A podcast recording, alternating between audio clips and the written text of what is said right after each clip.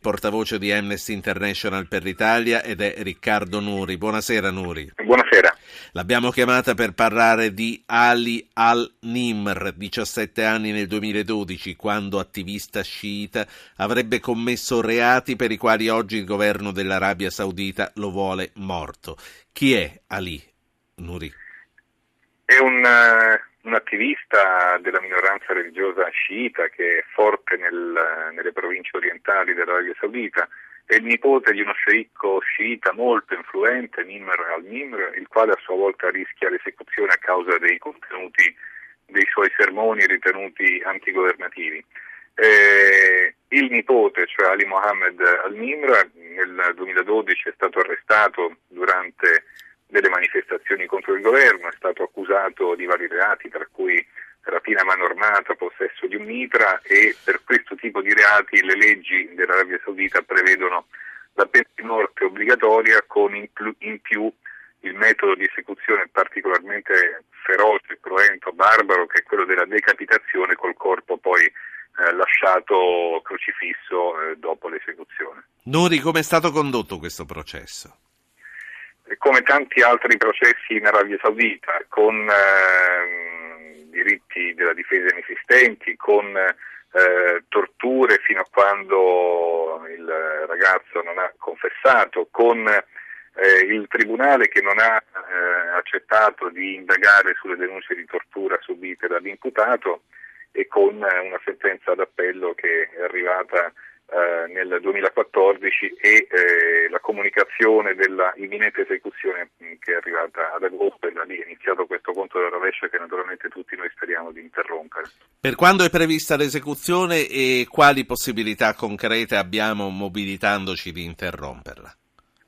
Eh, la data non è stata ancora fissata, questo aumenta l'incertezza, ci sono tante voci ma io non, non ne ho nessuna confermata, però rischia di essere imminente e questo vuol dire che anche se arrivano notizie dall'Arabia Saudita su un eventuale rinvio che ancora non c'è, eh, la pressione deve continuare, ci sono milioni di persone nel mondo e soprattutto in Italia che hanno firmato gli appelli, c'è quello sul sito di Amnesty International, amnesty.it e dunque fino all'ultimo dobbiamo lottare per scongiurare questa esecuzione.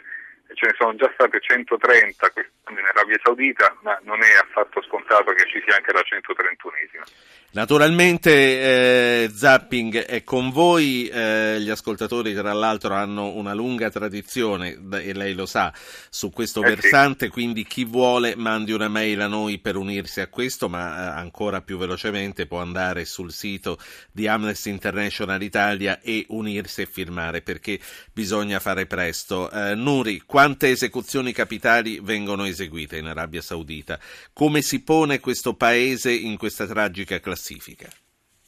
Purtroppo è ai primi posti con un aumento rilevante nel corso del 2015 perché nei primi nove mesi abbiamo superato di tanto il totale delle esecuzioni del 2014. Dicevo quest'anno sono state almeno già 130 è un paese nel quale la pena di morte è applicata anche per reati, tra mille virgolette, che non lo sono, quali l'apostasia, la stregoneria, eh, e i processi per reati capitali sono condotti in spregio delle, delle norme sul diritto alla difesa.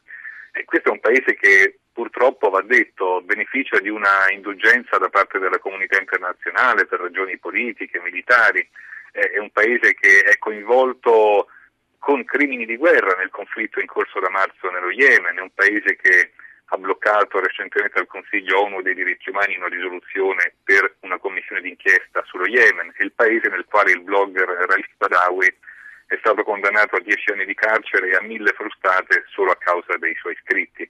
Eh, quindi se accade quello che accade in Arabia Saudita, da un lato ci sono i cittadini e Zapping e altri che protestano e si indignano, dall'altro però ci sono governi occidentali che indulgono e questa indulgenza purtroppo si rivela a volte una vera e propria complicità in violazioni dei diritti umani. 130 esecuzioni già nel 2015. Chi viene solitamente mandato al patibolo? Lei ci ha parlato dei reati, ma ci sono classi sociali che pagano più di altre? Ma il numero delle esecuzioni, almeno il numero maggiore delle esecuzioni, riguarda omicidi e reati di droga, però i processi in generale sono, sono, irregolari, dunque non è dato sapere se in effetti i reati sono stati commessi o meno. c'è un numero sproporzionato di cittadini stranieri tra le persone condannate a morte, sono lavoratori migranti, soprattutto impiegati in, in lavori domestici e in diversi casi i processi sono svolti senza assistenza consolare, addirittura in una lingua eh, sconosciuta agli imputati, senza interpretariato, senza traduzione, a volte sono costretti a firmare confessioni scritte in arabo mentre loro parlano lingue asiatiche, dunque non, non, non sanno cosa stanno firmando. Ecco, c'è tutto un campionario di irregolarità che rende la pena di morte eh, ancora più grave in Arabia Saudita. Ci sono tanti minorenni fra questi 130 che sono stati uccisi quest'anno? Non risulta, e questa devo dire che è una notizia che ci fa sperare che si continui a avere la casella dei minori messi a morte a zero. Per concludere, Stati Uniti, qual è lo stato dell'arte? Eh, dopo 70 anni è stata mandata sul patibolo una donna pochi giorni fa. Eh, com'è e come si presenta nella campagna elettorale la spinosa questione della pena di morte?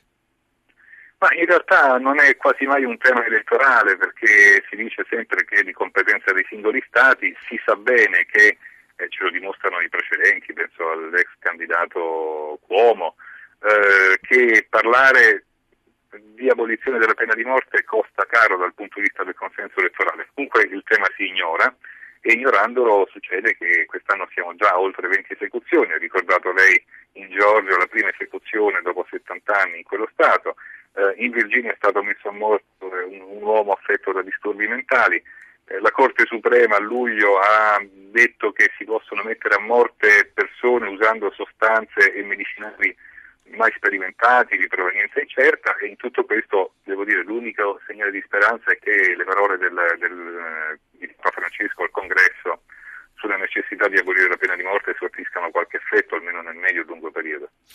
Io eh, qui la saluto, ma con lei, Riccardo Nuri, portavoce di Amnesty International per l'Italia, vorrei ricordare questa mobilitazione urgente per Ali, Ali, Ali al-Nimr, 17 anni nel 2012, condannato a morte e l'esecuzione probabilmente a giorni. Come si partecipa all'iniziativa? Lo dica in un secondo andando sul sito amnesty.it e firmando l'appello. Nella home page si trova subito appena si apre il sito. Oppure mandando mail a zapping.rai.it e le gireremo noi.